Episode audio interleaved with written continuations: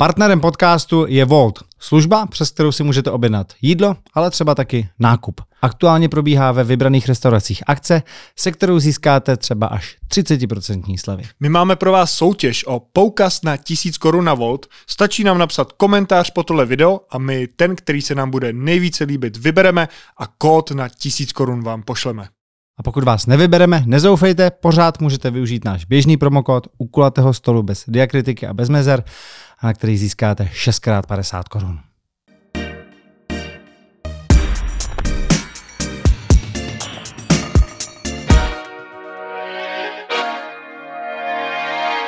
Dnešním hostem podcastu u kulatého stolu je ekonom a filozof Tomáš Sedláček. Dobrý den. Dobrý den. Dobrý den. Dobrý den. V poslední době se celkem tak jako straší, jestli to tak můžu říct, pořád ekonomickou krizí, ale ta, podle toho, co jsem slyšel i v rámci vašich rozhovorů a dalších eh, ekonomů, tak většinou přichází, když to právě nikdo nečeká, ta ekonomická krize. Tak do jaký míry je vlastně jako predikovatelná a jak můžeme teď vlastně jako říkat to, že má jako přijít? To je jak ten sketch z Monty Pythonu, jak přijde ta španělská inkvizice a oni říkají, my jsme nás nečekali a oni říkají, nobody expects the Spanish Inquisition. Um, no, ty krize jsou téměř vždycky nepredikovatelný, my je neumíme modelovat, uh, protože z podstaty věci to nejde. My, vlastně ty naše modely říkají jenom jedno jediné. Pokud věci půjdou tak, jak si myslíme, že půjdou, tak půjdou tak, jak si myslíme, že půjdou a takhle se to projeví v číslech. Dokonce na to jako tuna literatury, knížek a článků a konec konců i jako anekdot, eh, jak se nám ty naše predikce jako systematicky nedaří. Nebo tom knížka, která se jmenuje This Time It's Different. Hmm. Tentokrát už jsme to pochopili, bych to přeložil, hmm. přeložil do češtiny. A ale ze všech společenských věd si zase všimněte, že ta ekonomie je taková nejvíc vycapená do budoucnosti. Jo.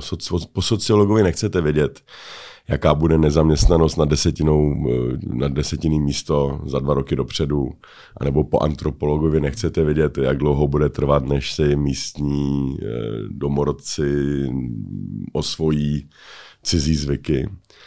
Ale jako ekonomové takhle jako vlastně jsou vycapený na rok, na dva dopředu, ale ne díl.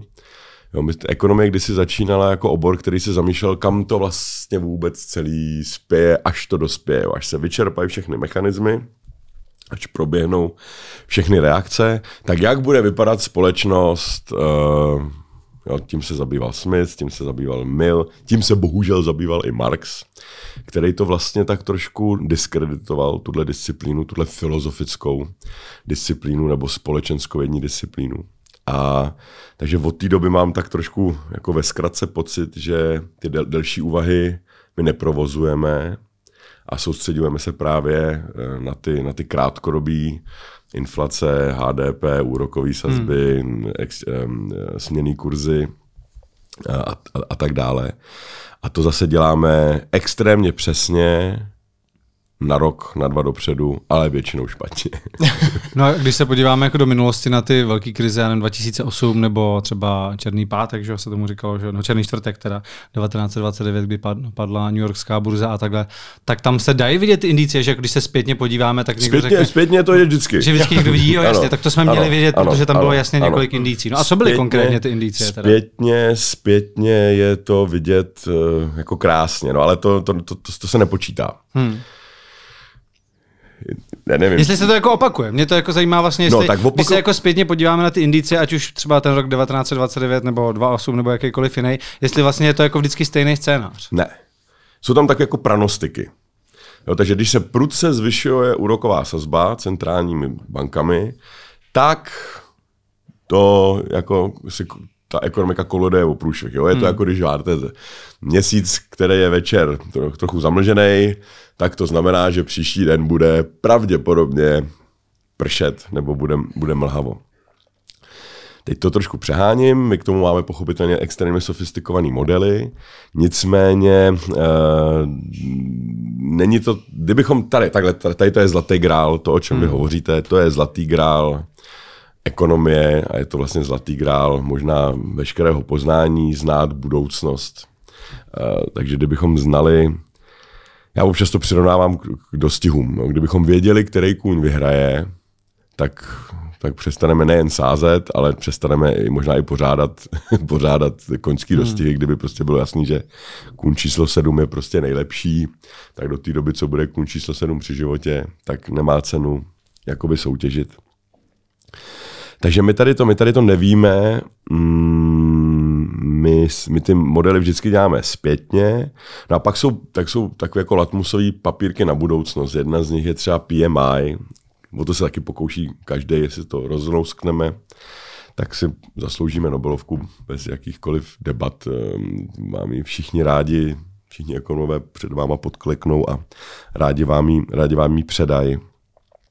Um, Uh, ono je to složitý v tom, že ta budoucnost v té ekonomii, třeba na rozdíl od fyziky, kdy ty věci ta taky predikuje, jo, tak fyzika vám je schopna přesně spočíst, co se stane v budoucnosti, když tu tušku pustím. Tak se stane to, že začne padat domů konstantním zrychlováním a dokážou vypočíst, jak dlouho bude, bude uh, padat.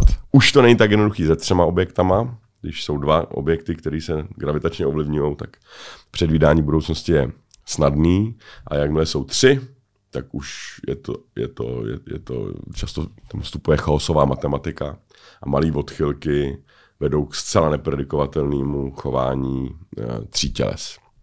No a teď ta první v té ekonomii těch těles na sebe navaz, ovlivňujících máte, máte stovky, možná i tisíce. Hezky je to vidět třeba na takových těch prima, primitivních oblastech, jako je třeba cena ropy. Jo, cena ropy by měla být jednoduše predikovatelná na roky dopředu, protože my víme, kolik se jí těží, my víme, eh, kolik jí bude zhruba potřeba, kolik se spotřebává a nemá úplně jednoduchý substituty. Prostě do auta musíte dát naftu nebo, hmm. nebo nějaký derivát. A tohle se vlastně taky nedá tak jednoduše predikovat, kolik jí bude potřeba. A i takhle jednoduché věci, jednoduchý, nebo ještě hmm. nám jednodušší příklad, uh, ceny bytů.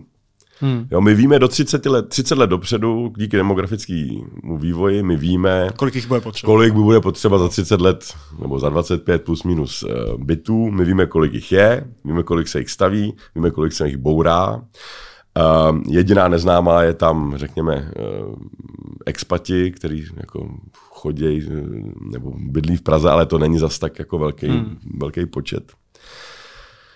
No a přesto, přeze všechno, zrovna reality jsou, jsou um, chronický semeniště různých spekulativních bublin. A, takže, a zase je tam těžký substitut, vy prostě bydlet někde musíte. A nejde to jednoduše nahradit, je to nahradit bydlením u rodičů, ale to je tak, to je tak jako všechno. Takže i, i tyhle ty jakoby jednoduché věci, které jsou zdánlivě uh, ovlivňované málo faktorama, tak jsou těžko predikovatelný. Natož třeba kurz koruny, na který hmm. má vliv. Růst HDP, úrokové sazby, inflace, kolik stojí slovenský, teda slovenský, sloven, euro, jak se má s dolarem, kde si tamhle. A ještě navíc je to komplikovaný něčím, co popsal Keynes před, uh, před 80 lety a on přirovnal trhy k soutěži krásy. Je to takový možná na naší dobu mírně sexistický, ale já ten příběh použiju stejný. Takže dával příklad toho, že máte, řekněme, sedm, sedm osob, které, které soutěží v soutěži krásy a teď vaším úkolem je zvolit tu, která vyhraje. Když se vám to podaří, tak za prvý o vás bude všeobecně známo, že máte dobrý vkus a budete odměněni různými dalšími uh, odměnami. Takže jak budete hlasovat? Si představte, představte si, že tam je třeba sedm dam, ze kterých vy musíte dát hlas jedné z nich. A řekněme, že vám se líbí dámy s velkým nosem. Tak a teď mm, dáte jí ten hlas? No musím, musím uh, si myslet, musím hlasovat tak, jak si budu myslet, že bude hlasovat většina. Že? Tak, jak bude, a jak ne bude hlasovat, svýho, a, přesně ne tak, svýho přesně tak, takže krok číslo jedna jste vyřešil správně. A teď krok číslo dva, jak budou hlasovat ostatní? Budou ti hlasovat podle svého vkusu? No, těžko říct, jestli budou přemýšlet stejně jako já. Ty budou přemýšlet úplně stejně jako vy. Mm-hmm. Jo, takže jinými slovy, vaše zadání není... takovou tu obecnou krásu. Tak, hmm. nějaký, Nějaký řekněme, průměr. když to řeknu blbě, prostě stereotyp krásy, hmm. Barbie s nějakýma hmm. mírama a s nějakou barvou vlasů a očí. Takže se klidně může stát, že, že, že ta nejhezčí dáma, která se objektivně všem líbí nejvíc, tak nevyhraje, protože, protože a to je to samé s kapitálovými trhama. Vy vlastně nechcete si koupit akcie firmy, která vám přijde, že je bezvadná. Vy si chcete koupit akcie takové firmy, která všem ostatním zítra přijde, že, že je bezvadná. A teď se to ještě komplikuje. Takže váš pohled, jste-li dobrým investorem, váš pohled, nebo investorem, eh, Tady to není, jako, jako nějaká asi fundamentální analýza je taky, taky důležitá. Já to nechci popírat, že to je všechno jenom psychologie. Ale vy vlastně, když budete na tady té soutěži krásy, tak se vlastně ani nemusíte tak dívat na ty dámy, jako se spíš dívat na vaše kolegy, jak se u toho tváří a když si jeden z nich náhodně kýchne u dámy číslo čtyři, tak všichni ví, že jeho kýchnutí nemá nic společného s její šancí na úspěch nebo ne, že to je náhodný. Ale přesto pro tu čtyřku prostě radši volit nebudem, protože tuhle tu úvahu udělají všichni. Takže, takže ještě ke všem těm jakoby reálným faktorům tam přistupuje tenhle psychologický, tenhle psychologický faktor. Když jste předtím zmínil ty nemovitosti, to je věc, kterou teďka řeší spousta lidí. Jaká je doba na to koupit si třeba vlastní nemovitost? Je to opravdu teďka ta nejhorší doba tím, že ceny jsou pořád vysoký, úroky jsou vysoký, takže čekat, jak asi většina lidí teďka dělá podle toho, jak ten trh vypadá. A abych, abych tady nepopřel to, co jsem před chvílí říkal, tak, eh, tak já na tady ty mm, rady ne, neumím odpovídat. Hmm. Ale je na to tisíce expertů na slovo vzatých, který to od rána do večera sledují a, a doporučuji se obrátit na, na tyto. Hmm. Když se Patrik ptal na tu krizi a nebudeme dělat nějakou předpověď do budoucna, ale na současnost, jsme teďka v krizi, když vláda dělá ty opatření? Ne, ne Česká republika není, není v krizi, záp, nebo svět v několika krizích je.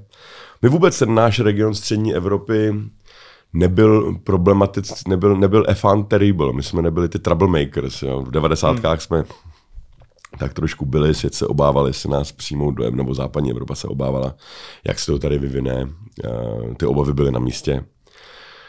Podívejte se, jak se konec konců vyvíjelo, vyvinulo Maďarsko, podívejte se, jak to chvíli probubrávalo jak v Polsku, tak i v České republice. Měli jsme tady dva prezidenty, který spíš táhli, táhli nalevo než, než na západ.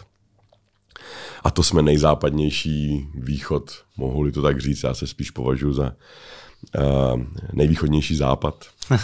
ale ale uh, ty obavy byly na místě a teď Česká republika uh, nebude zdrojem problémů. Není jako ze všech čísel, které vidím, tak tam, tak tam není, není žádná, žádný důvod k obavám, ale je možný, že tu krizi tak jako mnohokrát v minulosti budeme importovat uh, ze zahraničí. Není tady, teď se nehraje už jenom o jedné krizi, často se skloňuje slovo polikrize. Já jsem na, na to téma několikrát psal článek, kdy jsem zdůrazňoval, že ty, ty minulý desetiletí, co se nám vlastně začalo dělo od roku zhruba 2000, já jsem si ten, tak, tak aspoň ty krize byly slušný v tom, že chodila jedna po druhý. Jo, takže jsme měli běženeckou, teda ne, ekonomickou krizi, ta se nějak tak sklidnila, pak jsme měli běženeckou krizi, pak se řešil Brexit, um, a pak teprve přišel covid jo, a teď jako ní, není ve světě žádná pojistka, aby se všechny tyhle věci nestaly najednou. Takže my máme do jisté míry covidovou obnovu, ekonomika reaguje furt trošku, trošku divně, vyšší inflací, my jsme asi zpomalili, zpomalili globalizaci, jak teda covidem, tak i tou um, ukrajinskou nebo ruskou agresí na Ukrajině, která furt má potenciál se s ní zdát jako svět, světová hmm. válka, protože uh, no prostě i z ekonomického hlediska vědět, jak jsou ty ekonomický stavy potrhaný. Pak k tomu máme teda tu samotnou válku, která má nejen tedy náklady na, na životech a na, na vůbec jako morálu hodně velké populace lidí, tak i pochopitelně ekonomické dopady. Pak tady máme bezprecedentně dlouhý období nulových úrokových sazeb, což se nám nikdy v dějinách nestalo. Úrokové sazby, jako laicky bych to vysvětlil jako, jako otěže, když, když máte koně, tak to máte, u toho koně máte povolenýho, nebo utaženýho. A když je potřeba tu ekonomiku trochu jako přibrzdit, tak se úroková sazba zvedne, ta ekonomika se schladí a když je naopak potřeba jí dodat trošku víry, kreditu, latinsky to je jedno a to stejný, víra a kredit, krédo, tak se ty otěže trochu povolí. No a my jsme ty otěže měli povolený na úplný maximum, ta ekonomika se do jistý míry zvykla na jako drogu levných peněz. Nikdy v dějinách jsme za prvý neměli nulový, nulový úrokový sazby a už nikdy ne víceméně 10 let, eh, když to zkombinu hmm. Evropskou unii s, s americkým Fedem, jsme se vychovali celou novou generaci bankéřů a bankéřek, které, kteří jako vyrůstali nebo začali podnikat nebo pracovat v tom, že ta úroková sazba je nulová, to znamená, že budoucnost je bez rizika. A teď se ty úrokové sazby chtěl bych říct pomalu zvedají, ale oni se nezvedají pomalu, oni se zvedají extrémně rychle. Takhle prudký zvedání úrokových sazeb jsme taky nezažili, takže tam, tam to riziko je dvojnásobný. Za prvý bezprecedentní událost, za druhý uh, rychlý, rychlý nárůst úrokových sazeb, což typicky vede ke krizím. Ne vždycky, ale, ale typicky. Zatím se je to, to centrální bank... Prostě. Ano, je to jeden z takových um, indikátorů. Jo? To, že vám prostě na autě bliká to hladový světýlko, neznamená, že vám přestane jet, ale je na čase se trošičku začít zamýšlet. Zatím se to centrální bankám daří. Dařilo se nám i vyhnout, podařilo se nám i vyhnout velice zásadní bankovní krizi. Eh, před pár měsíci já jsem z toho tady vyplašený byl, protože když vám zbankrotuje švýcarská banka, tak to je asi jako ekvivalent toho, kdyby v České republice najednou z ničeho nic se vypařilo všechno pivo. Takhle absurdní je vůbec dát do jedné věty švýcarská banka a, a bankrotuje. To, je, to jsou prostě dvě věci, které jako hmm. švýcarské banky jsou tady od toho, aby nebankrotovaly.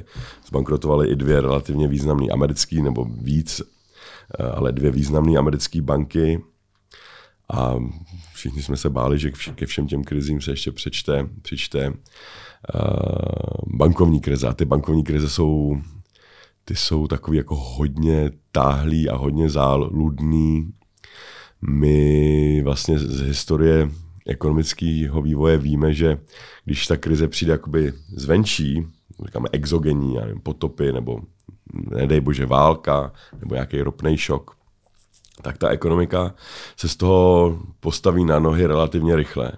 Ale když je ta krize endogenní, když je něco schnilého uvnitř toho pytle a teď vy přesně nevíte, z kterého jabka to, to páchne, tak takové krize, i když na papíře vypadají jako neškodný, tak vlastně bývají delší a hlubší než ty krize, uh, takový ty jako, ty, já tomu říkám hmm. krize těla, tak ta, když nastane jo, krize těla, protože když se něco děje v hmotném světě, typu válka, typu povodně, typu drahá ropa, nebo nedostatek něčeho. Ale když je ta, ta, ta krize, jakoby krize abstraktních struktur, jako třeba bankovnictví nebo akciové trhy, tak to, tomu já říkám duše, mm-hmm. neviditelná, ale organizační struktura, tak ty krize bývají um, těžší než ty krize fyzický. Jo, že když to přichází prostě z Nicku, tak je to vždycky jako náročnější ano. a bude to trvat pravděpodobně ano. déle. Ano. Když jsme zmínili tu válku, co by měl člověk udělat? Příklad je večer, většina lidí už tady spí, přečtu si zprávu, že ruská raketa dopadla na Polsko, bude to tentokrát opravdu ruská, nebude to žádný omyl, bude to už útok na člena NATO, to znamená, že NATO vstoupí do války. Co udělat jako ten jednotlivec se svýma ekonomickými prostředkama? Protože předpokládám, že korunu, euro to zasáhne daleko víc asi než dolar, protože koruna je samozřejmě slabší, jsme tomu blíž, tak převést si peníze na dolary, co prodat uh, české akcie, Um, to je zase investiční rada, která, která se mi blbě dává. Ne, Já dám takovou obec, radu obecně, obecnou, obecnou. Protože třeba to, co jsem říkal, jako že to zasáhne korunu víc jo. asi než dolar, je asi fakt. Um, asi jo.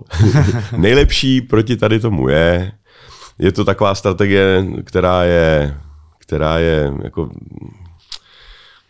No prostě mějte část úspor v korunách, mějte část úspor v eurech, mějte část úspor v dolarech, tak řekněme, když si to rozdělí. Já myslím, že spíš bych radil eura, protože jednoho hezkého dne se ty koruny k tomu euru, euru dostanou, hmm. takže je to pro nás menší, menší riziko, ale jak si to člověk jako rozvrhne uvnitř, to je zároveň strategie, kvůli kterými všichni budou nadávat, protože vy hezky vidíte koruny, řekněme eura, řekněme dolary a teď najednou vám jako začne padat koruna a říká, je, že já to nemám všechno v těch eurech. A další den zase stoupne, stoupne koruna a říká, je, protože já jsem to nedal všechno do koruny. Takže je to takový, eh, že na tom jako nic nevyhrajete, ale zase na tom nic, nic nestratíte.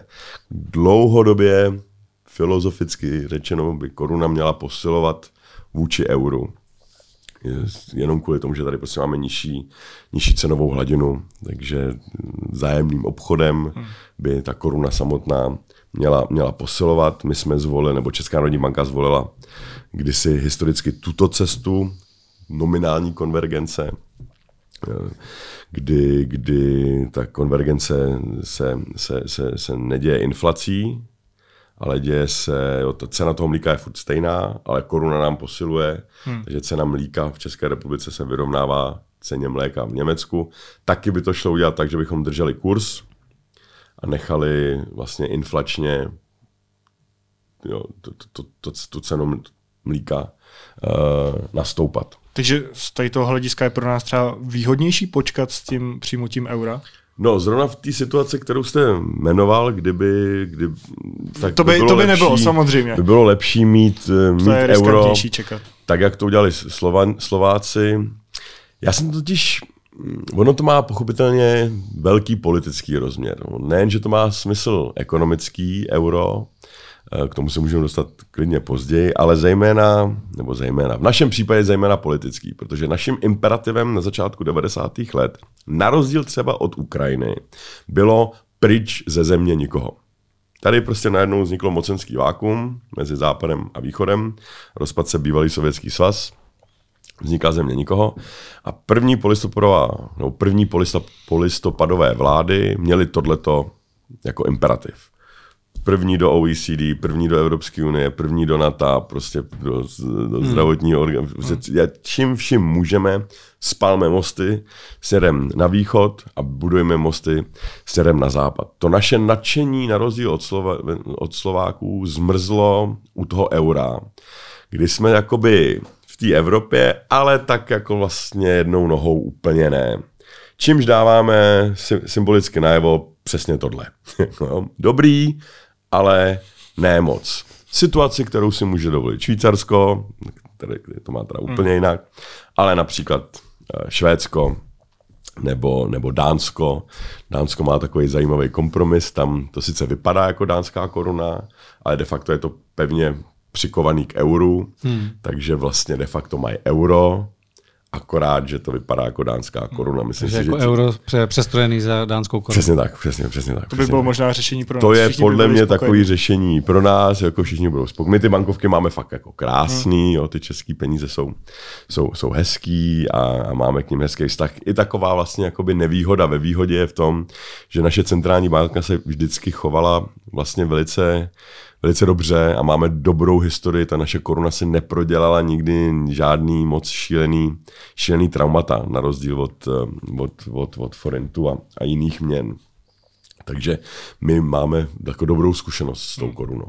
Což neznamená, že... Takže, takže v momentě, kdy jste na otevřeném moři, tak vám rychlejš pojede nějaká fregatka nebo nějaká plachetnice No ale když jsou vody rozbouřené, tak je lepší být na nějakým ledoborci nebo, nebo hmm. velkým dopravním stroji, protože ty vlny vás přece jenom tak, takhle moc nerozdovádí. Takže ke všem těm nejistotám eh, my jsme si mohli aspoň jednu, jednu očkrtnout.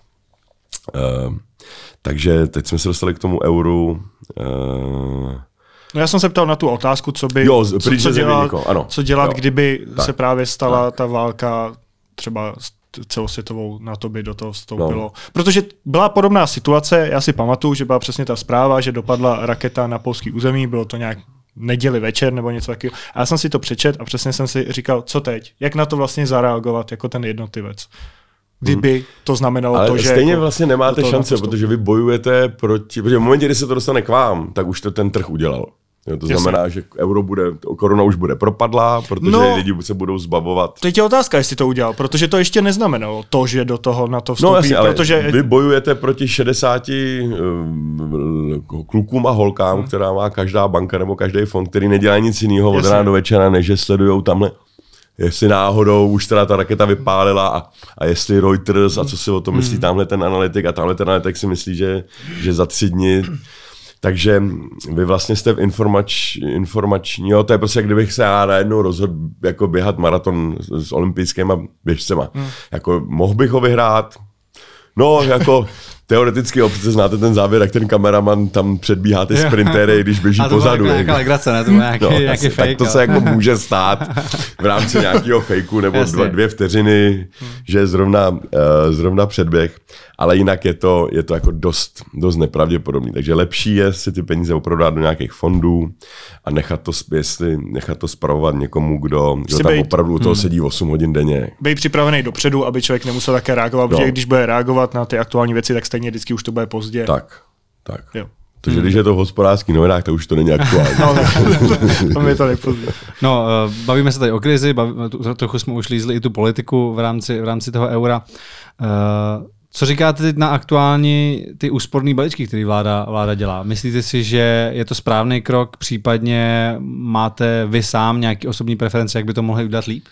Eh, Já už jsem těch reformních balíčků osobně dával dohromady tolik, že, že eh, mě to vlastně baví tak trošku jenom spozdálí hmm. sledovat.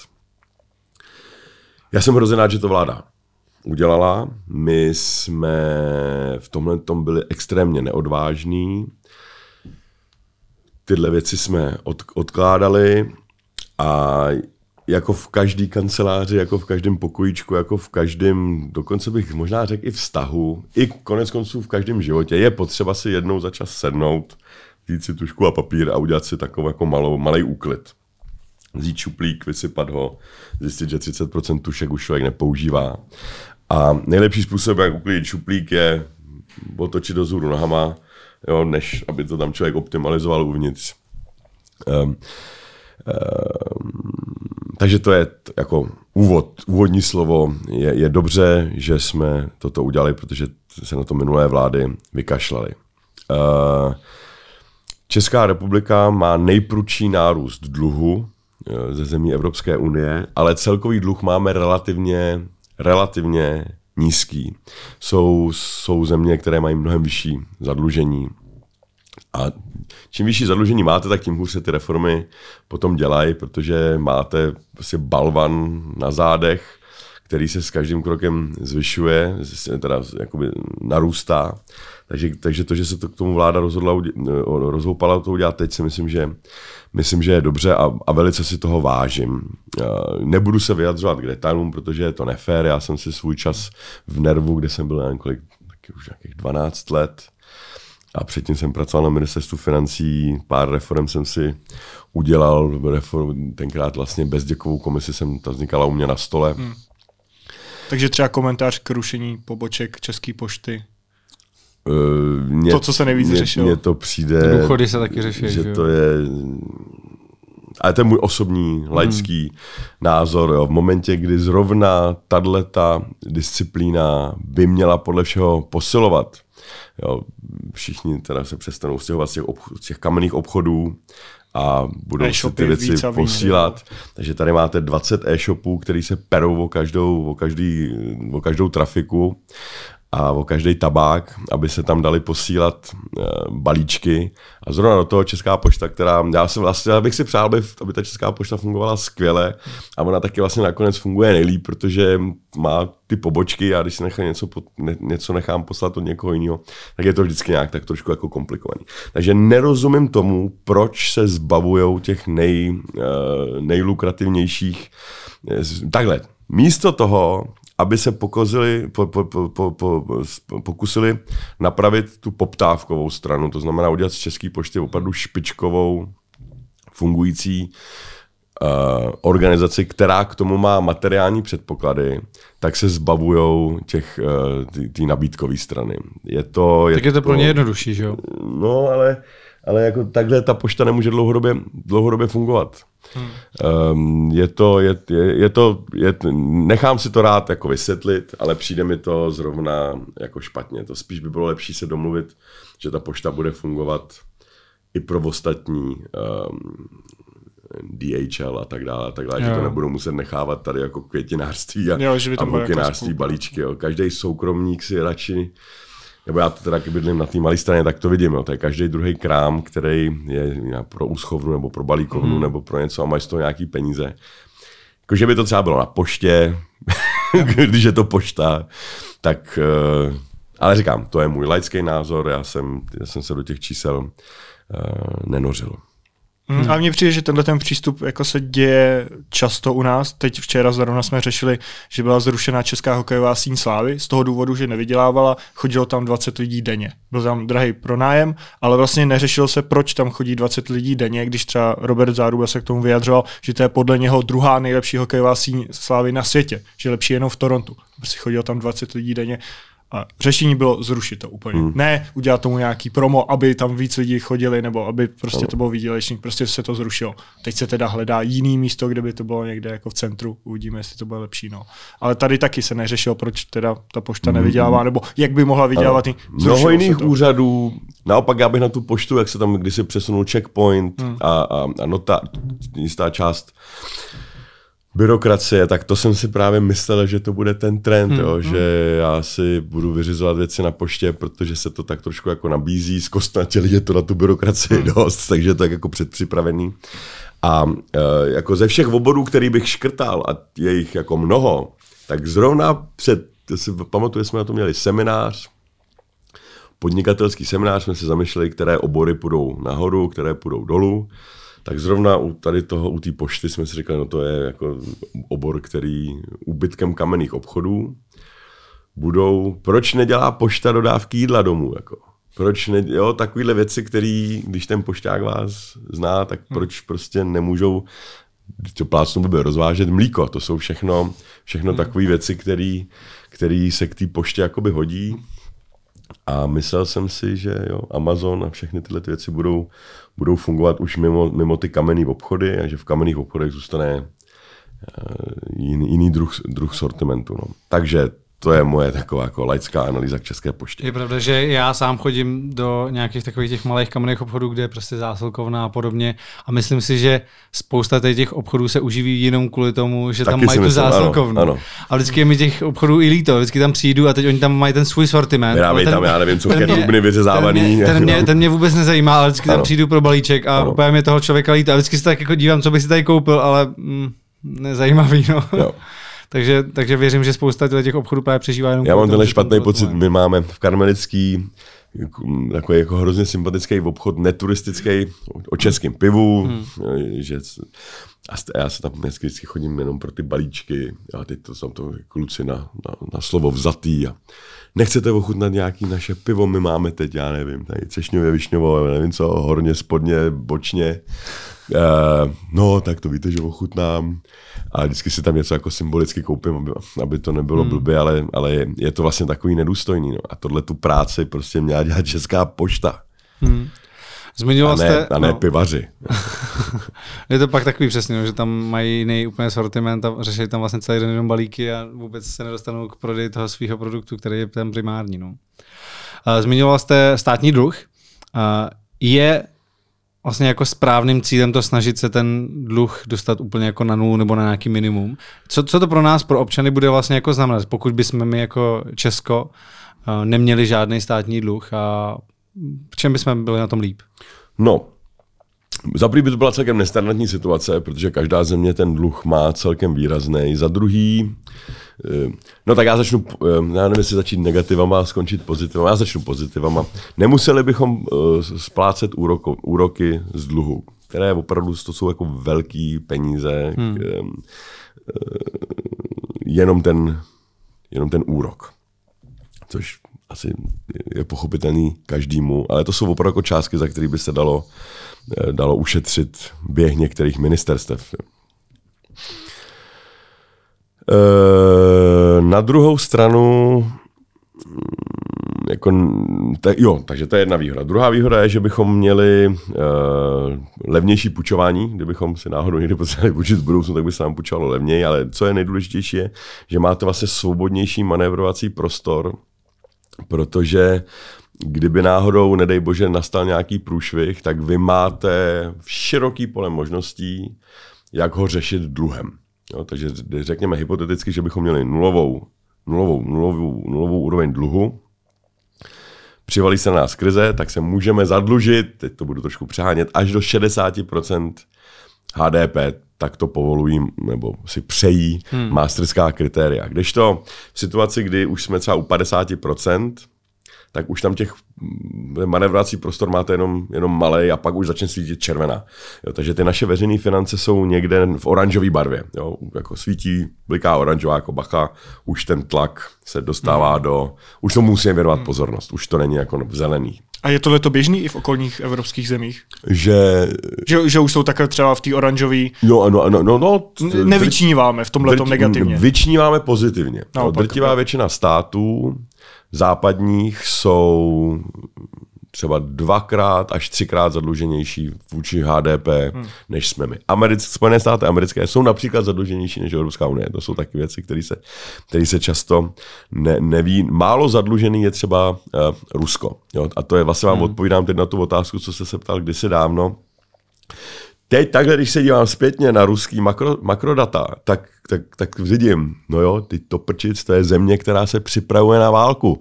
Jak je možný, že jsme to neviděli? Nízký, nízká úroveň dluhu, soběstač, stáčení se k soběstačnosti, různé pojistky, nákupy, nákupy eh, eur místo dolarů, to taky bylo hezky vidět, že, že, že čekali americkou sunou reakci, ale nikolik, evr, nikolik hmm. evropskou. Takže takhle zpětně Eh, ale, ale před rokem a půl bych jako asi nenapsal článek hele bacha, tady to hmm, někde se... vypadá, že se tady někdo chystá na válku. Nejen kvůli tomu, že jsou teda armádní eh, části na hranicích Ukrajiny, ale i tady vlastně ekonomicky.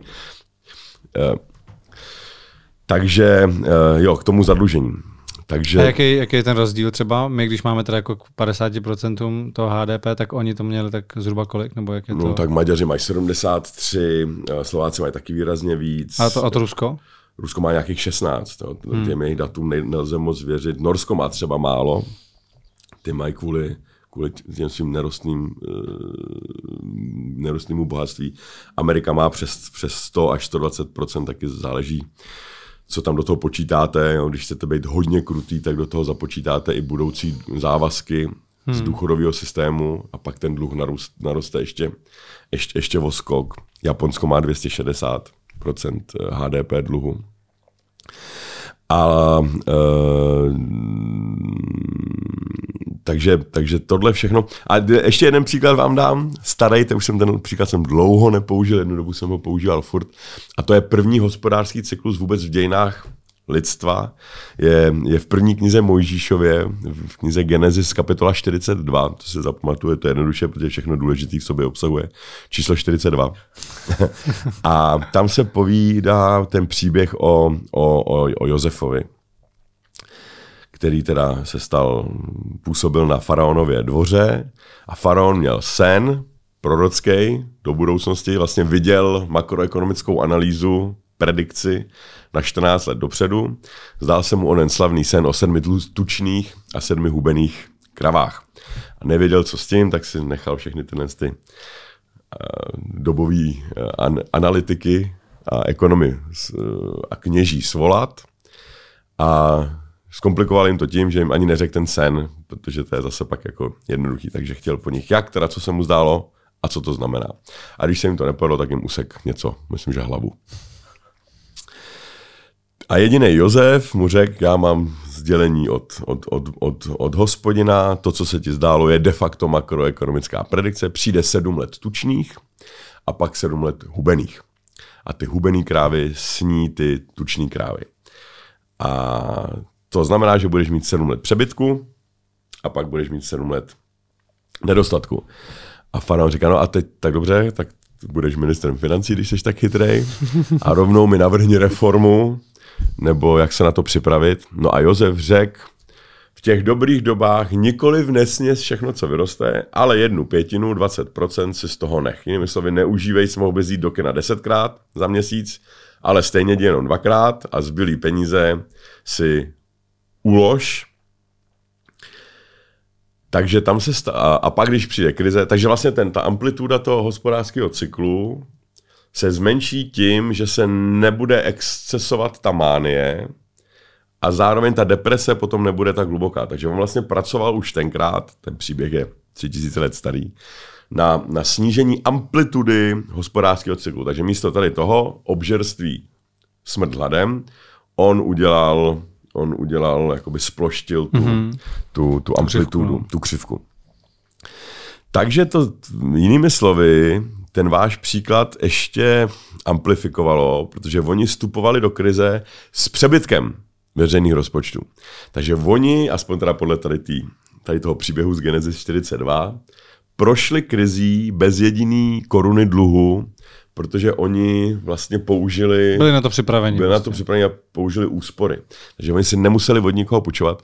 A naopak v této době se jim podařilo podmanit si okolní národy, protože tam jako byli schopni platit, vyvažovat to obilí zlatem, jak konec konců ten příběh sám pokračuje v Bibli, eh, tak si vlastně takhle, takhle si zotročili izraelský lid, až potom teda po několika mnoha generacích pak přijde Mojžíš a vysvobozuje ten, ty židy eh, z egyptského otroctví. Ale ten důvod, proč se do toho otroctví dostali, byl právě to, že Egypt měl lepší hospodářskou politiku než, než, než, než Izraelci v té době. Což je taky zvláštní, že, že tu vizi nebo že to ukázání budoucnosti nebylo zjeveno vyvolenému národu biblickému, ale jejich de facto pozdějším nepřátelům. Kdyby tohle věděli Židi a ne Egyptěni, tak to taky mohlo dopadnout uh, jinak.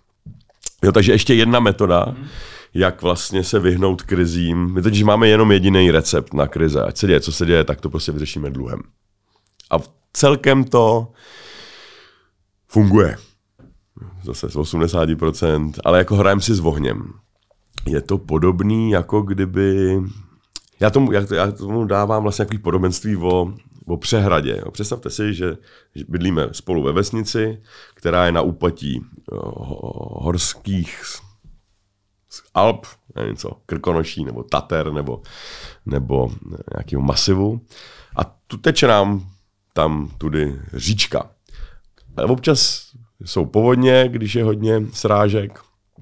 Některý jaro, některý jaro ne. Takže se sedneme dohromady a řekneme si, hele, tak si postavíme přehradu. Tím budeme schopni regulovat, ten průtok té řeky bude konstantní a budeme mít i výhodu toho, že se budeme mít kde koupat, budeme si tam generovat elektřinu a, a plno dalších výhod. Tak. A tu přehradu, když bude hodně vody, tak ji napustíme, když bude málo vody, tak ji budeme vypouštět, prostě furt budeme mít konstantní, tu, tu, tu divokou přírodu my skrotíme do konstantního toku tou přehradou. Co se ovšem nesmí stát, že ta přehrada nesmí být přeplněná a nesmí prasknout. Takže si představte, že tu přehradu už máme plnou z Loňska. A teď to vypadá zase, že bude hodně srážek a že když nic neuděláme, tak se nám ta přehrada přeplní. A my si nejsme úplně jistí, jestli teda těch srážek bude hodně nebo nebude, ale musíme se nějak rozhodnout, že jeden z nás prostě tak co dělat v této situaci? No to je jednoduchý, prostě tu přehradu vypustit a udělat regulovanou, vlastně administrovanou, ministre od slova ministráre, ministrant, služebník, a do jistý míry slovní hříčka v tom spočívající je, že role ministru je administrace, regulovaná administrace bolesti. Takže bychom se zejména asi shodli, že je potřeba udělat trošku zaplavit tu vesnici, udělat malou povodeň, ale vypustit tu přehradu dřív, než přijde, přijde velká voda. No a tak teď si vemte, že, by se tam, že bychom se tam střídali po dni. No, ne čtyři roky, ale, ale dneska jste vy, tak vy to nebudete mít tendenci vypouštět, já to taky nebudu, proč bych se rozhazoval své do, dobré jméno ve vesnici, ten kreten, který tady udělal povodeň. Takže to budeme odkládat, odkládat, odkládat, dokud ta přehrada se nepřetrhne. Prostě takhle to v těch demokraciích je to, je to riskantní, je to furt lepší řízení než, než totalitní řízení, k tomu se můžeme dostat třeba, to je velký paradox společenských věd, že, že společnost funguje lépe, když není, není centrálně řízená. A je to vidět i u takových oblastí, kde včera jsem o tom měl přednášku na velkém meziříčí, že i v takových oblastech, kde by člověk čekal, že totalitní řízení bude efektivnější než nějaká banda hippíků, kde si z uvozovkách každý dělá, co chce, a to je armáda. Jo, v armádě bych čekal, že totalitní způsob řízení bude superiorní nad, nad No až jsme se dostali do situace, kdy profesionální trénovaný zabiják uh, Putin, který, který se nejen v mládí, ale celou svoji kariéru trénoval, trénoval v, v diktátorství, tak není schopen vyhrát nad, nad, nad, nad doslova a do písmene bývalým komikem. Takže nás máte k té tvrzi. Takže teď jsme v situaci, kdy ta naše tvrz se ještě drží, ale Bůh ví, co přijde za krize, taky tohle to není poslední krize. Může se fakt stát, že, že se stane něco horšího a rolí našich volených zástupců je být na to připraveni. Roli našich veselých zástupců není nám rozdávat koblihy a mazat nám takhle metkolem huby a tvrdit nám, jak naše země zkvétá. Což se ale často děje. Což se Jsou často pořád děje, další, ano. další volby, takže oni si nemůžou dovolit tady ty nepopulární ano. řešení, protože by v dalších volbách prohráli. Tak. Takže málo kdo dělá přesně tady ty Tak, kroky. proto je jediný, kdy se dá dělat reformy, je takhle jeden, dva rok po zvolení. Eh, My jsme to neudělali úplně, na, my, jsme, my jsme plno věcí mohli udělat hodně ostřeji v 90. letech. My jsme mohli komunismus ex, ex, ex, ex, ex, ex, mm, jak je sloveso od vymít, vym, vyméct? My jsme mohli ten komunismus vymést totiž jako pručej a radikálně už v 90. letech. Neudělali jsme to z mnoha dobrých důvodů, které zcela chápu a sám, kdybych tenkrát byl u Kormelna, tak nevím, jestli bych měl dostatečnou, dostatečná střeva um, um, to udělat. Ale tak třeba jako v důchodech ten systém je víceméně furt jako komunistický. Jo, tam jsme neudělali nic moc. Zdravotnictví taky. Zubaři třeba ne. Jo, dentální. To je, to je, To je- tam si člověk pořádně připlatí. Tak, jo, a, a, a, a je to důležitý, je to důležitý, jako mají na to mít právo i chudí lidi, mají, mají na, a, a, a, a taky ho mají. Jo, ale když chcete barevnou korunku, která no. jako, já nevím co, přijímá uh, rádiový signály od Marťanů, tak si, tak si, tak si připlaťte. Ale um, v bankovnictví komunismus zmizel až třeba kolem přelomu tisíciletí. Jo, my jsme měli státem vlastnění banky, mnoho z nich, takže tam to vlastně jelo místo toho, že teda stát centrálně řídil podniky napřímo, jako za dob centrálního plánování, tak ty pak v 90. letech za dob takzvaného bankovního socialismu stát nevlastnil podniky, ale stát vlastnil banky, které vlastnili podniky, takže to bylo ještě tak jakoby složitější. Tím chci jenom říct, že ten komunismus eh, je furt třeba vymetávat. To jako konec konců, abych se vrátil k tomu podobenství s pokojem. I když na ten pokoj nešaháte, tak se zapráší, i když máte okna zavřený a klimatizaci špičkou, tak prostě ten prach hmm. vzniká jenom z titulu toho, že tam člověk A vlastně existuje. a nebylo by i trošku řešení, kdyby se prodloužily ty volební období? Že, že by bylo delší doba na tyhle nepopulární razantní kroky? Že, jak přesně říkáme, je tady rok, maximálně dva, kdy si to někdo dovolí po těch volbách udělat ty kroky, které jsou potřeba, ale uh, žádný politický body nepřihrajou. Ale ke konci to už jsou přesně samý, samý populární, populistické věci a pak to takhle dopadá. No, tady, tak je, je, je jakoby, uh, dal by se to třeba protáhnout na pět let ze čtyř. Ale ani tady, tady bych se, já bych třeba spíš tenhle problém řešil tím, že by dal volební právo dětem. Jo, že do 18 let by za to dítě volila matka. Mám takový návrh, který si tady prosazuju a, a, a zkoumáme ho. Ty rodiče rozhodují za dítě všechno. A hmm. kdybyste vy, pochopitelně, když ta rodina funguje, tak se s tím dítětem komunikuje, maminka s tatínkem se domluví, hele, já si myslím, že bychom to měli dát tady téhle straně, ten hlas tady Pepíka.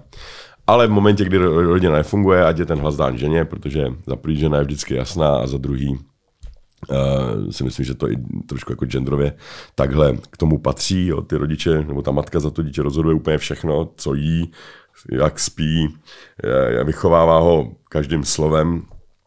Tak by měla i se uvažovat nad tím, jakou vládu volit, tak aby, nebo jakou vládu by volil Pepíček. Jo? To je prostě, podle mě si myslím, že to je i mentálně celkem zajímavý. Za druhý Jako by to by myslíte, že by přemýšleli jinak ty lidi, kdyby Určitě volili by přemýšleli jinak. Nevím, jestli by to dost stačilo k tomu, aby, aby došlo k nějaký jako radikální změně, ale bylo by to dlouhodobější úvaha a vyváželo by to eh, důchodci, se, aspoň tady, když jsem ještě studoval v Americe, kdy si tak důchodcům se říká v politologii šediví panteři, Grey Panthers, protože je to velice agresivní voličská skupina, že za prvý chodí k volbám, na rozdíl od hmm. lidí zaměstnaných, kteří si na to ne vždycky udělají čas, tak ty důchodci na to čas mají. Za druhý bedlivě sledují zprávy, opět vyp- vyplývá, vyplývá z prvního. A za třetí reagují na, nebo jsou citliví na malé změny v příjmech. Takže vás bych asi stovkou neuplatil, abyste volili stranu, která je vám nesympatická. Ale kdybychom byli v situaci důchodců, tak ta stovka už pro nás důležitá je. Takže jsou citliví, sledují to a chodí k volbám. A to, to, to, to můžete mít jakoukoliv chcete kampaň mezi naší věkovou kohortou a jako nedocílíte ničeho, když někdo řekne, ale těm důchodcům přidám hmm. Přidám stovku. Takže tím, že by se vlastně dal ten hlas dětem, tak si myslím, že by to, bylo, že by to docílilo tady toho dlouhodobějšího uvažování líp než prodlužování volebního období, protože my, my nefungujeme, to zase jsem vracím k tomu argumentu s tím totalitním vůdcem. Jak je možný vlastně, si to vemte, uděláme si takový myšlenkový cvičení, jak to, že není na zemi žádná jakoby zřízení, kde se prostě zjistí, že nejlepším premiérem je já nevím, plácnu, Klaus. Jo, v 97. zjistíme, že ten Klaus je vlastně bezvadný a ať si to dělá do teďka. A, jeho, a pak jeho syn to bude dělat, protože, protože je, je, je, je, to, to zdědí. I ta Merklová prostě nebylo, není do, my, abych to řekl ještě jinak, my uh, máme bytostný a správný odpor k totalit, ním nebo dlouhodobým uh, vůdcům. Podívejte se, co tam moc udělala z Putina. Putin upozorňuji byl kdysi relativně normální člověk. V 90. letech to dokonce vypadalo, že se na to zruší, nebo že se tam nějak se dohodnou s Ruskem. Rusko uvažovalo o členství v Evropské unii. To samé se dá říct o Klausovi, to samé se dá říct o Zemanovi, to samé se dá říct o Viktorovi Orbánovi. To, bylo vše, to byli všichni a to samé by se stalo Václavovi Havlovi nebo jakýmkoliv jinému ideálu, který si člověk může jako vystavět, kdyby u té exekutivy byl, byl příliš dlouho. Lidská společnost z nějakého zvláštního důvodu funguje líp, když nefunguje jakoby úplně dobře. V dějinách lidstva budete těžko hledat jakoukoliv civilizaci, která by se vyvíjela mírově. Jako proč vlastně tady, proč vlastně si neříct, ale tak to dělá Karel, jo, Karel umí nejlíp. Já nevím, co všichni ho mají rádi a umí nejlíp rozhodovat a než abychom každých pět let měnili úplně celé, jako pře, pře, pře, pře, pře, pře, koně přepřehávali, tak vlastně Evropa je entita bez, bez vůdce. Jo, my jsme pochopně tady měli Širaka, měli jsme tady Kola, měli jsme tady uh, Tonyho Blaira a tak dále, a tak dále. Ale to nikdy nebyl dlouhodobý vůdce, to byl vždycky jako dočasný někdo, kdo inspiroval nebo dodal energii do toho systému. Ale na rozdíl třeba od Ruska, kde toho kvalifikovaného, opravdu nejlepšího vůdce mají, tak se podí a, a možná, možná je opravdu pravda to, co mnozí Rusové tvrdí, že Putin je nejlepším a dobrým v tom slova smyslu, že dobře odráží ruskou mentalitu, tak ten Putin jako, jako není, to není žádný, žádná výchylka v rusství. Jo, to hmm. není, že najednou ty Rusové byli jako bezvadný národ, který mají rádi celý svět a jsou pokorní a, a o nic jim nejde a ten najednou Putin z nich udělal um, tyhle ty bestie, který se z nich bohužel uh, staly. Ale, ale uh, prostě byť často mám chuť říct, ano, tak pojďme najít někoho, kdo to dělá dobře, a to dělá na dosmrti, ať pa, a on pak ať někoho zvolí, nebo ať se ten člověk zvolí třeba pět let předtím a pět let přes školí, aby rozuměl tady tomu, nebo rozuměla. A pojďme se dohodnout, že tady to bude náš další přestřihávač pásek, nebo, nebo, nebo pastýř, nebo, um, nebo někdo, kdo, kdo má mít tu patočkovskou péči o duši no, toho národa. A, ale tak ten člověk by mohl být třeba ideální, ale tím, že by dostal tuhle tu funkci, která by byla na pořád, tak by to podle těch zkušeností mohlo být třeba rok od roku horší. Že No, on jak kdyby se díl prostě a díl by byl v té funkci a měl by tu jistotu, tak by se dovoloval víc a víc a vlastně všechno by bylo jenom Merkelová, podle něho. jak si ji mám do teďka rád a myslím si, že bylo hrozně dobře, že ji Evropa měla, tak i tato Merklová, která neměla snad jediný skandál, těžko ji podezřívat z nějakých jako hedonistických eh, zážitků nebo cílů, tak i ta vlastně do dneška úplně zaslepená vůči Nord Stream 2. Jo, furt si vlastně myslí, že to byla dobrá, že to byla dobrý, že to byl dobrý nápad. Jo. Um, vemte si třeba i fiktivní charaktery typu Gandalf nebo, nebo Galadriel. Ty na ten prsten moci taky nešáhli. A přitom, přitom vlastně nevím, jestli bychom byli schopni si vy, vy, ve fikci, v- teda jako v tom hájemství fikce, jestli vůbec existuje postava s pevnější vůlí, než je Gandalf a Galadriel. Těžko říct. A i oni se té svý vůle báli, že není dost silná na to, aby, aby, aby vedla ten, jo. oni vlastně s sebou celou dobu ten prsten moci hmm. měli, jo. to mohli dát takhle Gandalfovi nebo Galadriel hmm. a, a stali by se, Gandalf nebo Galadriel by se stali pánem středozemě a, a, a byl by klid, tak možná ta odpověď je, je i v těch našich eh, v těch našich pohádkách nebo mýtech nebo ságách. A když se podíváte na naše představitele, říkal jste, že po dlouhé době máme prezidenta, který nesměruje na, vých, nesměřuje na východ, ale spíš na západ. Taky po 20 letech máme prezidenta, který není vystudovaný ekonom. A jak vy se díváte zpětně na Václava Klauze a Miloše Zemana z pohledu té ekonomie? Jak, jaký oni byli ekonomové, Oni oba byli vystudovaní? byli vynik, oba jsou to velice chytří lidé, se kterými jsem s oběma měl osobní zkušenost. Já, já, já jsem chodil na přednášky CEPu jako student, jsem byl fascinován uh, tou nově nabitou svobodou a Václav Klaus pro mě symbolizoval jednoznačné směřování na západ. A bylo hrozně dobře, že jsme ho měli jako národ, protože Václav Havel, eh, jeho role byla jiná. On nebyl rozhodný člověk, který hmm. prostě řekne, hele, jdeme tam, tady ne, na to kašlu, tady prostě Ivan, Ivane, prostě jdi do p... tady to prostě nebudeme takhle dělat. Ten Havel měl, měl to srdce jiný, uh, sympatický, jemný, ale na některé věci je hod potřeba, aby tam přišel takový trochu řezník, který je trošku zaslepený. Eh, Zrovna cestou sen jsem si říkal, jak ten svět je taková jako divná plastická hmota, která funguje extrémním pravičákům, nebo i třeba jako fundamentálním, ať už křesťanům, nebo, nebo, nebo islám, is- prostě eh,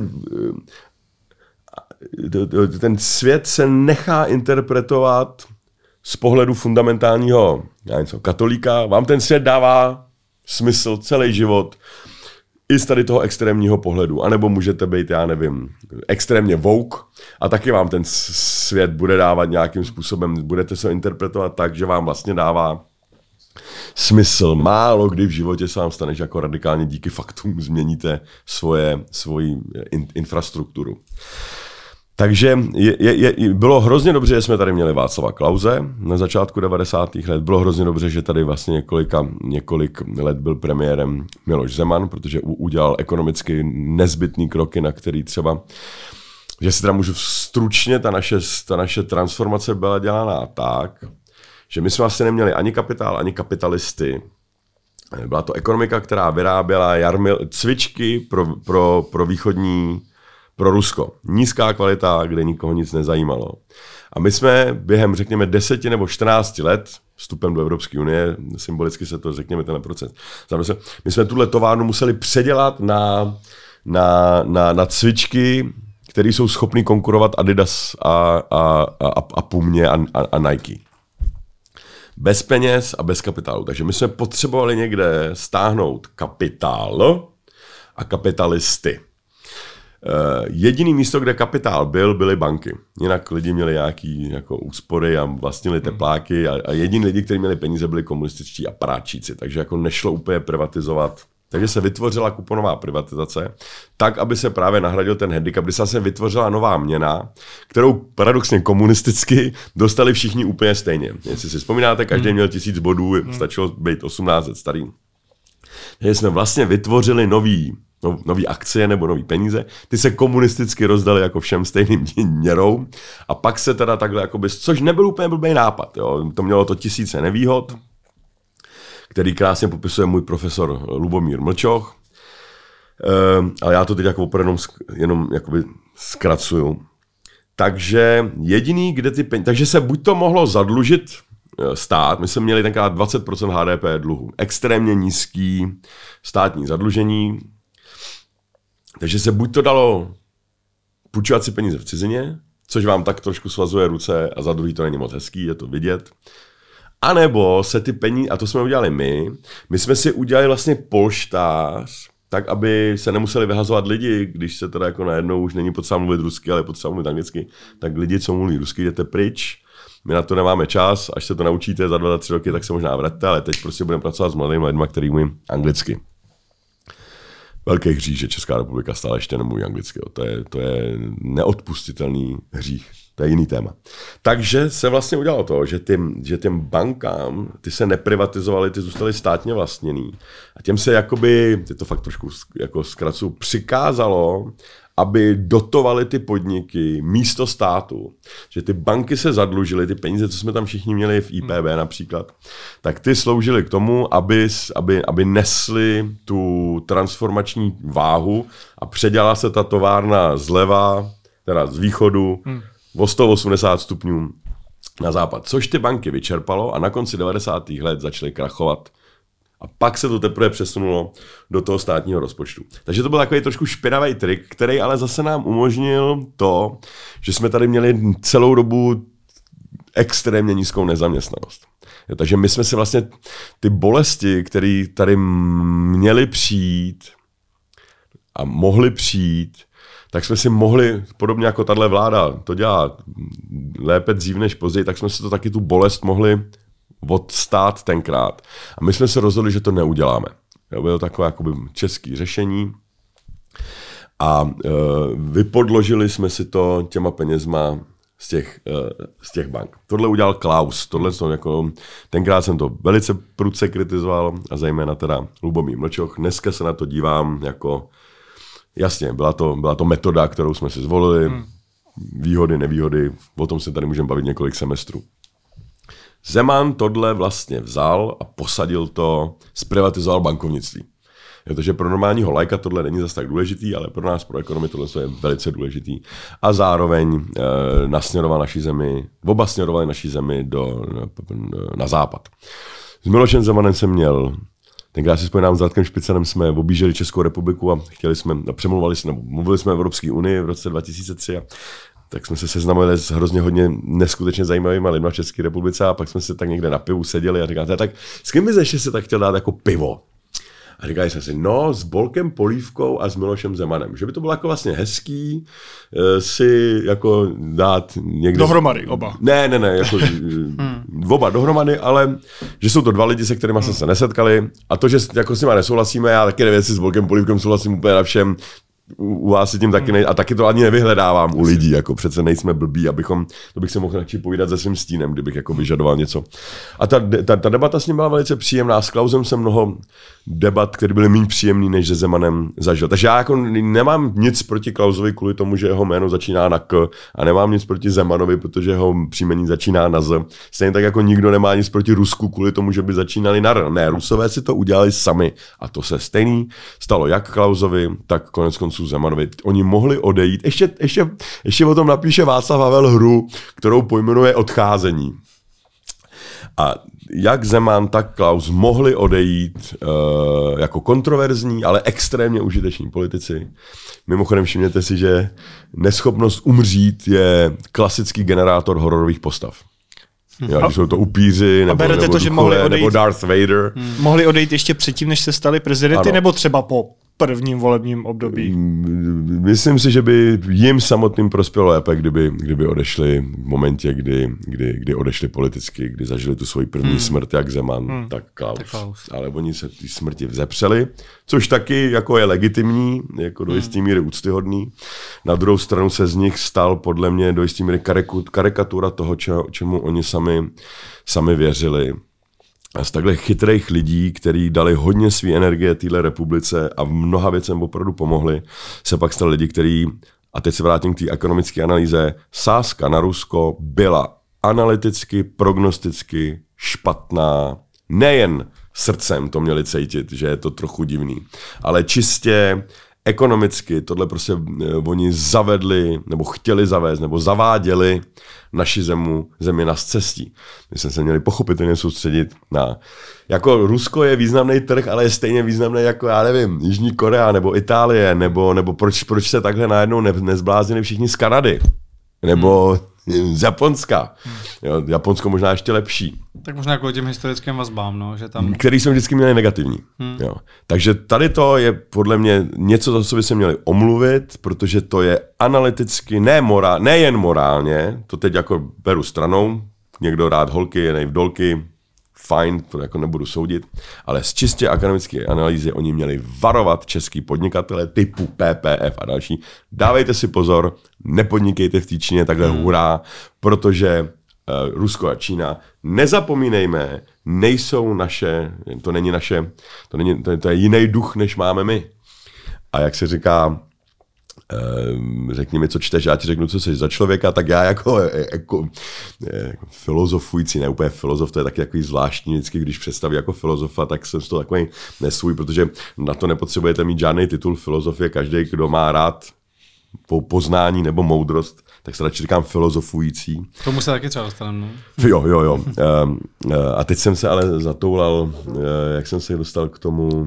Říkal jste, že by se měli omluvit oba. Jo, ne, jo, jo, ne, že, že jako filozofující ekonom, řekni mi, s kým obchoduješ a já ti řeknu, jakým člověkem se, se staneš, protože to je taky vztah, obchodní vztah my na to často díváme skrze takový jako hypizocácký prsty, že obchodní vztah, jako je korporátní, tohle, to tamto. No to je taky vztah.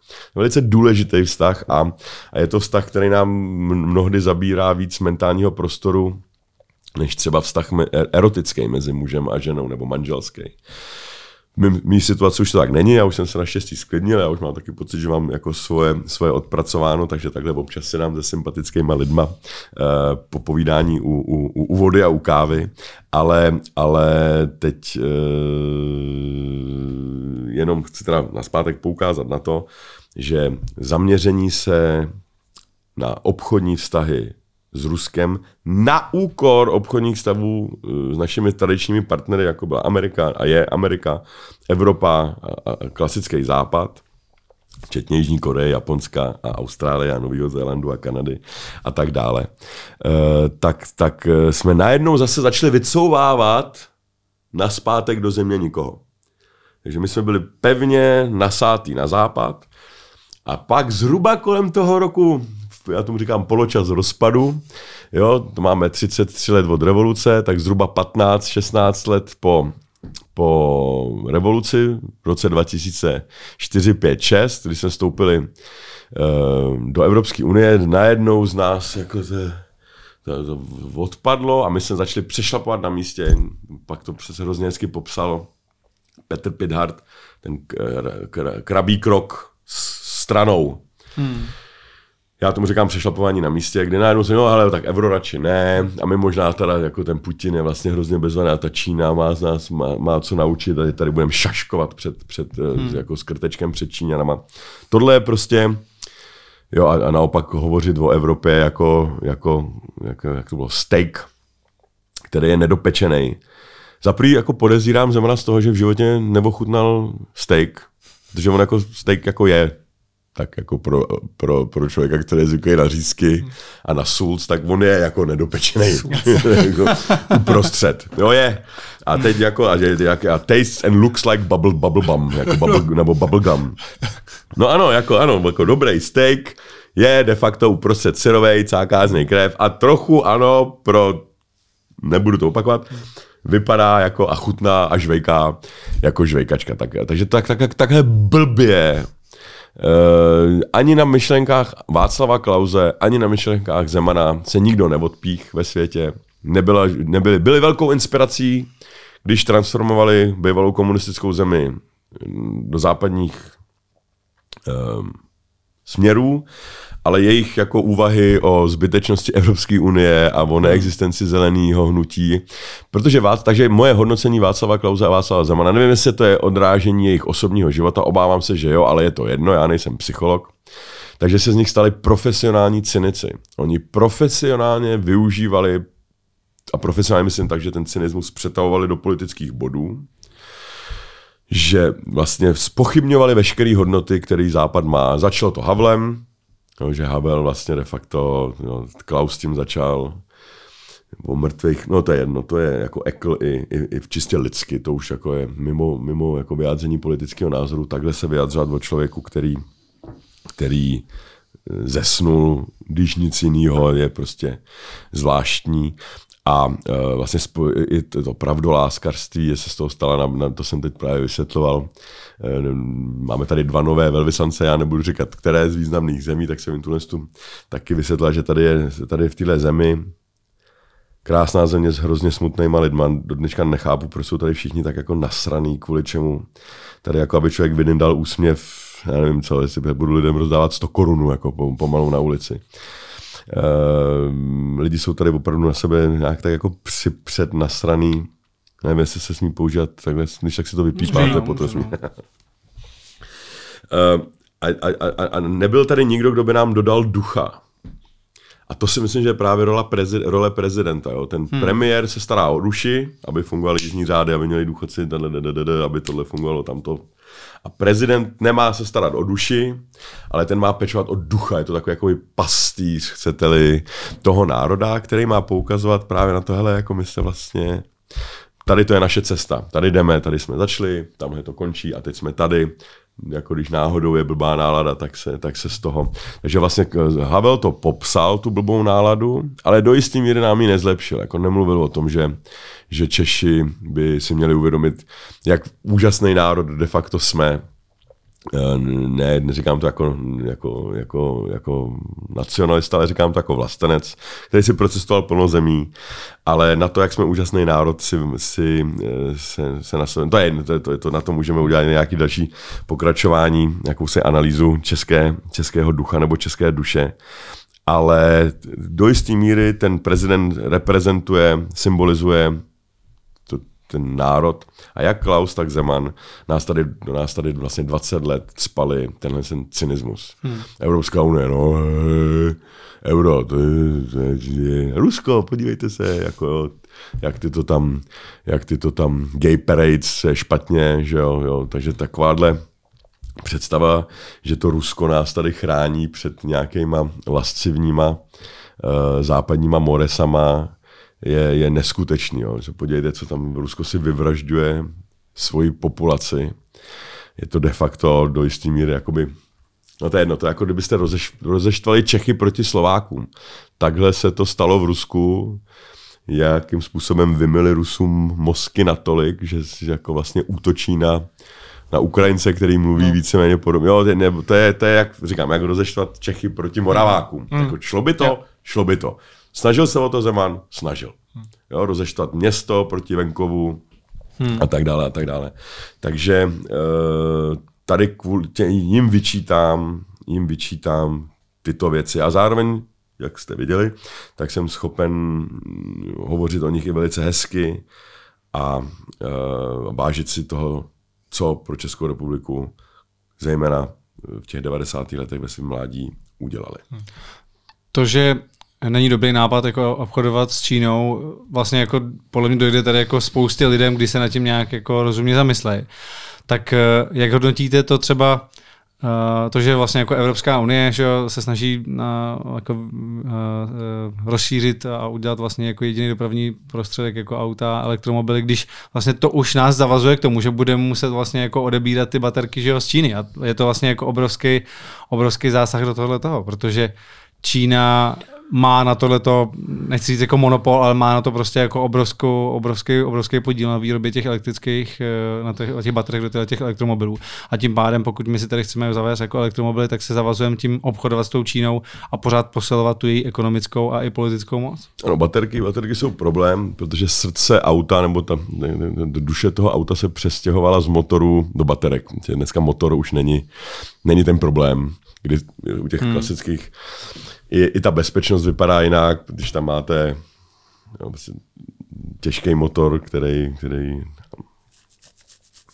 u těch elektromobilů jsem pochopil, že, ta, že, ten, že, že, že, ta klíč, že ten klíč nebo že to těžiště jsou ty baterie. Je jinde, no. Je jinde no, mě právě, jako, když vlastně jako každému nějakému jako rozumně smýšlejícímu člověku tohle to dojde, tak přesně pak si říkám, pokud se chceme nějak, a teď hlavně v této situaci, kdy vidíme jako Rusko, Číno, jak prostě jako se tam jako spolu jako bratříčkujou, že jo, když se chceme právě proti ním postavit, tak můžeme pak jako prosazovat takovýhle, takovýhle jako zákony a takovýhle novely. A zároveň, zároveň si myslím, že ti jaksi prozřetelnější z nás typu Elon Musk v tomhle tom smyslu určitě v těch bateriích jednoznačně.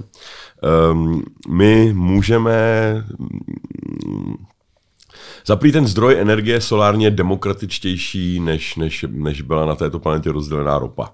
hmm. Ta ropa eh, nejen shodou okolností, ale sama za to může, že vlastně se dneska těží zejména v takových jako mírně autoritářských a totalitních režimech s výjimkou Norska nebo hmm. Spojených států amerických. Ropa neměla vlastně nebo zdroje ropy neměly úplně kladný vliv na tu zemi, na obyvatelstvo té země, kde se, kde se těží, vys Rusko třeba. Um, Uh, takže, takže tam aspoň ten zdroj té energie hmm. je jakoby demokratičtě distribuovaný a já si to představuji tak, že v budoucnosti ty inteligentnější baterie se, se hold budou vyrábět tady a ta role Evropy je, uh, může být v tom, že, že, že, že, že, že budeme vždycky o, ten, o ty dva, tři kroky napřed. Jak, Evropa, jak bych to řekl, jako science eats innovation for breakfast. Jako, jo, věda si dává inovace k snídani. Takže já jako mám Silicon Valley rád a jako a aplikace, které vám připomenou, že jste si nedali dost kávy, je jako bezvadná věc, ale my tady máme CERN v Evropě. A tady se jednoho dne určitě vymyslí něco, co je, co je přelomový pak na tom další hipstři budou moct vyrábět 20 let aplikace a tak dále a tak dále. Ale uh, věřím, že i, i, i, i jakoby tady je hezky vidět vlastně u těch baterií, já mám takovou jako filozofickou myšlenku, že se, um, nebo takhle já čtu dějiny, že se hodnota odpoutává od hmotných statků a ta, to těžiště hodnoty je v nehmotných statcích, tak jako to asi máte v životě. Jako všichni pochopitelně potřebujeme jíst, potřebujeme nějaký košile a máme jich víc, než, měl, než jich měl Karel IV. Nevím, kolik měl Karel IV. jako v oblečení, ale pochybuju, že tolik jako, jako běžný prací prostředek v České republice. Ale není tam naše těžiště našich úvah je to něco, stejně tak jako nepřemýšlíme, kde se ženem vodu. No, prostě otočíš kohoutkem a teče voda, nezi, nedáváš do toho tu svůj papírek, prostě ji vypiješ, protože tomu systému důvěřuješ natolik, že už je to tak v pozadí, že to ani neřešíme. No, přitom hmm. to je hmm. taková základní věc, jako být schopný si najít, najít pitnou vodu. Takže ty hmotné věci, a tam spadají i ty baterie, eh, padají do tady. Takže, takže jedna z možností je, že z těch baterií budou nadále dodávaný z Číny, ale nebude na nich velká přidaná hodnota, protože prostě budou tak vymlácený, ta cena bude tak zmlácená mezinárodní konkurencí, že ta Čína sice ty baterky vyrábět bude, ale bude na nich mít pár centů protože když tak to můžou vyrábět v Brazílii nebo někde jinde. Takže ta baterka se stane, já nevím, už vím, hezký příklad je třeba vidět, teď jsem měl přednášku pro Škodovku v Mladý Boleslavi minulý týden a já vám řeknu, eh, z jaký země je vaše auto. Chcete to, chcete to vědět? Máte auto? Hmm. Tak já vám řeknu, odkud je. Buď to z Číny nebo z Austrálie. Hmm. Protože tam tam teď pochází ten kov. Hmm. Nejvyšší ložiště rudy jsou v Austrálii. Ale nikdo neřekne, jo, i Škodovka je no. de facto jako australsko-čínský hmm. auto. Hmotně. Ale my řekneme český auto, protože to má českou duši. Hmm. A nebo B, Bavoráci jsou německý auta, japonský auta to a tak dále, a tak dále, a americký auta. Protože byly postavený v Americe. Jo, ale ty auta, nej, ta hmota jako není americká. A už vůbec ne, no to je jedno. Uh, takže, takže uh, podobně tak to může dopadnout s těma baterkama. Ty baterky hmotně budou z Číny, ale už to bude tak, tak jako mundání, eh, nezajímavý ekonomický produkt, že, to, že, že, že, že na tom ta Čína vlastně moc bohatnout nebudeme. Na ní budeme závislí v tomhle slova smyslu a oni na nás. Ono ta závislost vždycky obou stranách. Ale už to nebude ten jakoby cutting edge. A nebo druhá varianta, pokud se Čína rozhodne, což, což mi nedává smysl v ničem jiném než v totalitní zaslepenosti, která ovšem jako se v Číně několikrát stala, bohužel v dějinách, typu kulturní revoluce a, a tak dále a tak dále. Tak pokud se Čína rozhodne, pokud se nám ten svět bifurkuje na, řekněme, vý, západ a východ, e, to znamená totalitní režimy budou s Ruskem, včetně, včetně Číny, a my, my, my, my půjdeme svým směrem, tak ty baterie jsme si schopní uh, nějaký inteligentnější, odlehčený formě uh, snad v budoucnu vyrábět i tady, na rozdíl třeba od, od ropy nebo od, od, od zemního plynu.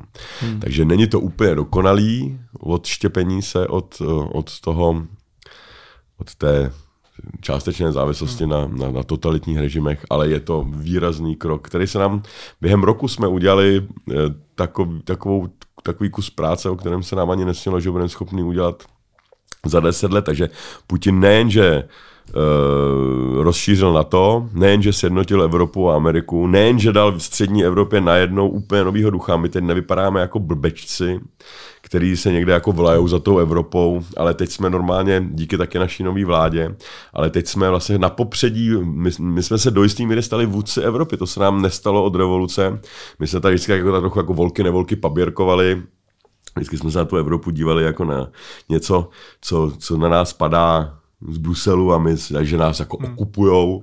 A teď jsme si uvědomili, že hele, jako my jsme vlastně v tady tom dobrý eh, Scholz dokonce, no to už je snad tři, tři měsíce stará zpráva, že i on si uvědomuje, že těžiště rozhodování a vůdcovství v Evropě se přesunulo do, do střední Evropy, protože my jsme, se, my jsme se vůči Rusku zachovali přesně správně hmm. hned druhý den po invazi, když to jiným západním zemím já jim to do jisté míry vyčítám, do jisté míry to chápu, že oni, pro ně je to něco jako pro nás byla válka v Čečně, taky hmm. jsme to jako úplně neřešili, protože to bylo prostě prax prostě daleko. Hmm.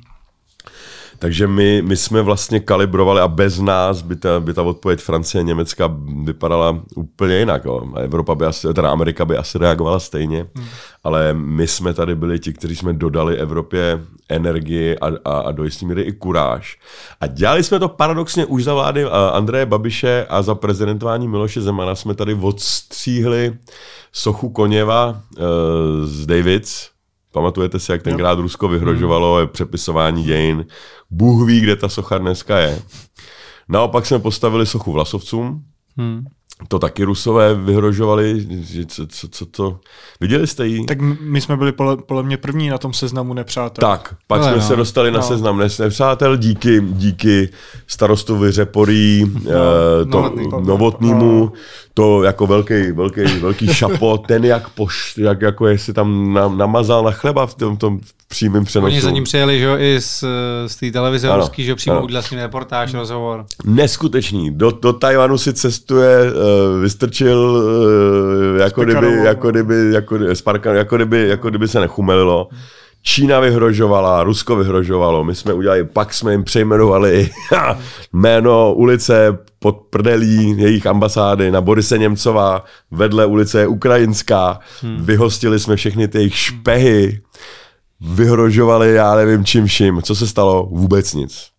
A to nic teďka jsem viděl zajímavý článek, to samý o tom, o americké podpoře. Jak taky, když američani tam pošlou tanky, tak my uděláme tak, tohle. Tak, nic tak, se nestalo. Když stíhačky budou, ano, tak tohle. Ano. Zase. Jo, takže my jsme opravdu v tomhle vedli, ještě předtím, než Rusové udělali tu invazi, tak jsme udělali těhle několik, ještě, jeden, ještě jednu věc jsme, jsme teď, jsem, teď už jsem na ní zapomněl, ještě jednu výraznou věc jsme udělali, uh, opravdu facku malý nebo malý, středně velký národ se postavil opravdu jako hrdě, jak tomu čínskému drakovi, tak tomu ruskému medvědovi. A ukázalo se, že jsou to opravdu prax prostý strašáci, který jsou dutý a, um, a my jsme v tomhle tom mohli jít uh, opravdu vzorem a na tohle to bychom měli být hrdí. Hmm. A mimochodem je to vlastně pokračování v tom, o čem kdysi hovořil Václav Havel, je prostě jako důraz na lidský, na lidský práva, který se, to jako už to neříkáme expressis verbis, ale de facto to je, ano, my jsme svobodný národ, takže my, když si tady budeme chtít postavit sochu Supermana, tak si ji tady postavíme. A když tady budeme a nebude nám do toho kecat ani sovětský svaz bývalý, ani, ani, ani Rusko. A ostatní větší a silnější vojenské země, než je ta naše, si z nás efektivně můžou vzít nejen morální odvahu, ale i prakticky vidět, že hele, jako Čechům neudělali nic, tak jako pravděpodobně Němcům taky nic neudělají, jako hmm. když, když je pošleme tam, kam patří. Bohužel, nebo tam, kam se sami poslali. No, mně přijde trošku, že ta podpora vlastně končí u nás, u Polska a čím víc jdeme na východ, Slovensko, Maďarsko, tak tam je slabší a slabší. Teďka zrovna byl nějaký průzkum na Slovensku, že vlastně většina uh, populace už je proti další podpoře Ukrajiny, ať už vojensky nebo, nebo i ekonomicky. No. Je to ta, ta křehkost dobrá, jak napsala krásnou, krásnou píšku Nuzbaumová, Uh, jo, to dobro je, je křehký, je opravdu křehoučký. A je potřeba, je potřeba uh, právě dělat takový významný krok, jako jsme dělali tady my. Že tady ten národ si myslím, že teď opravdu je, jako o Maďarsku se bojím, o Slovensku se tak, já jsem na půl Slovák, tak to můžu říct, moje mamička je z Handlovej. Bojím se o ně. Česká republika teď fakt poslední dobou jako mi nedělá vrázky. Hmm. Když se ještě vrátíme k prezidentům, tak mě trošku překvapilo uh, při poslední prezidentské volbě, že jste veřejně nepodpořil Pavla Fischera, se kterým se znáte ještě se spolupráce s Václavem Havlem, ale Danuši Nerudovou.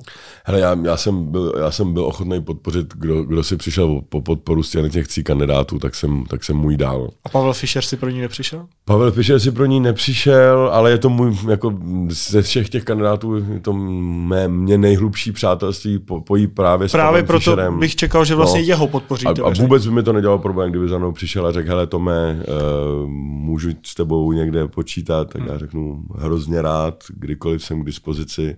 Naše rodiny se znají velice dobře. Moje manželka, která dneska už bohužel není mezi námi, tak jim hlídala hlídala děti, včetně Vojtu, který už taky není, Vojty, který už taky není mezi námi, takže si asi někde hrajou už bez, už bez jeho tělesných obstrukcí nebo ne, ne, ne, hindrancí. Uh, takže jako k Pavlovi Fischerovi určitě, určitě jako blízko mám, Danuši Nerudové tež. A já měl vždycky pocit, a, a, a, a s generálem Pavlem jsme se setkali několikrát, my jsme dokonce i s Davidem Černým kdysi dávno ve Mlejně přemlouvali, aby do, to, aby do tady toho šel. Hmm. A já jsem o tom mluvil s Petrem Kolářem, to je úplně jedno, jsme všichni tři na stejné lodi, kdyby jeden z nich vyhrál, tak, tak, tak se neděje nic tragického.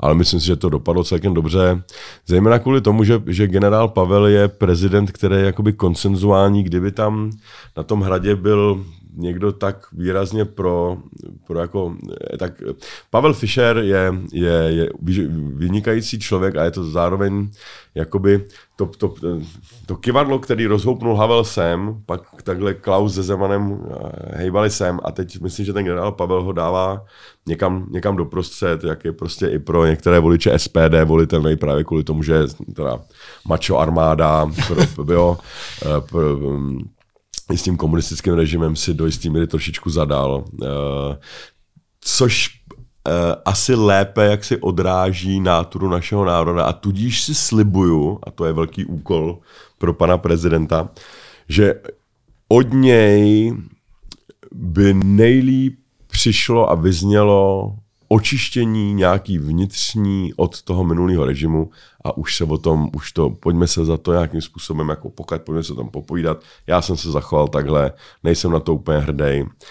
Um, a že tady ta postava toho pastýře v této podobě uprostřed toho kivadla si myslím, že může vést, pokud to budeme dělat, nebo pokud to budou dělat dobře, tak to může vést k ozdravení toho národa nejen psychologicko, jaksi spirituálně, ale, a teď spirituálně myslím co se týče právě toho, té energie, že se najednou uvědomujeme, že po nás nikdo nejde, že žijeme... Já měl takovou tezi dlouhou dobu, že Česká republika je jedna z nejhezčích míst na žití, ale aby jsem se nenastěhoval od moc cizinců, tak si volíme takový politiky jako deštník, aby to z dálky nebylo vidět a, a chováme se tak jako e, neurvale a, a, a oblíkáme se tak jako divně a e, je to tady vlastně celý takový, že na sebe moc nedbáme, že, že já tady nechci, aby, ale, ale jenom to, že jako dbát o o, o, o to, že prostě můžete být 100 násobný milionář v momentě, kdy máte kolem sebe sousedy, kteří jsou kreténi, který, který vám nadávají a, a, a mračejí se na vás od rána do večera, tak, tak, tak co můžete doma si pouštět Netflix, tak jako akorát, jo, což, což může dneska efektivně dělat úplně každý. Takže myslím si, že generál Pavel, nebo prezident Pavel je v, do, v, lep, v nejlepší pozici ze všech těch kandidátů, právě protože není tak úplně krystalicky čistý, jako je třeba Pavel Fischer, který nemá víceméně žádný škraloup a je to jako morální eh, maják pro v mnoha oblastech.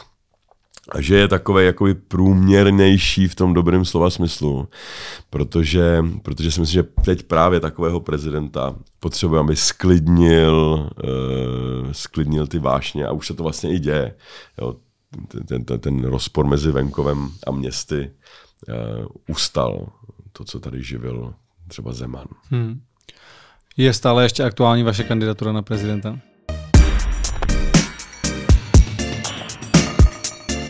Zatím jste slyšeli jenom část rozhovoru. Pokud ho chcete slyšet celý a navíc bez reklam, tak běžte na náš Patron, kde uslyšíte třeba i tohle jak nejlépe obhájit před obyčejnými lidmi skutečnost, že na tom česká ekonomika v důležitém světovém měřítku vlastně není tak bídně, jak nám prezentují média či někteří politici. Nikdo neříká, že ty věci jsou tady dokonané, protože nejsou nikde na světě, ale nemáme takových problémů, o kterých se nám ani, nebo třeba to, jak máme každý chalupu. Má filozof nějakou nevšední vysněnou likvidaci své tělesné schránky, až natáhne bačkory, vystřelit do vesmíru, hodit do jícnu sopky, betonové boty a do Mariánského příkopu? Jako je třeba Taková jako místo pro americký důchodce a ta Florida z toho jako ekonomicky žije, tak my bychom naopak měli být země pro, pro, pro myslitele a pro bohémy a pro, pro bezstarostní lidi celého světa. Myslíte si, že máme přijmout euro? Mohl byste své argumenty rozvést? Děkuji.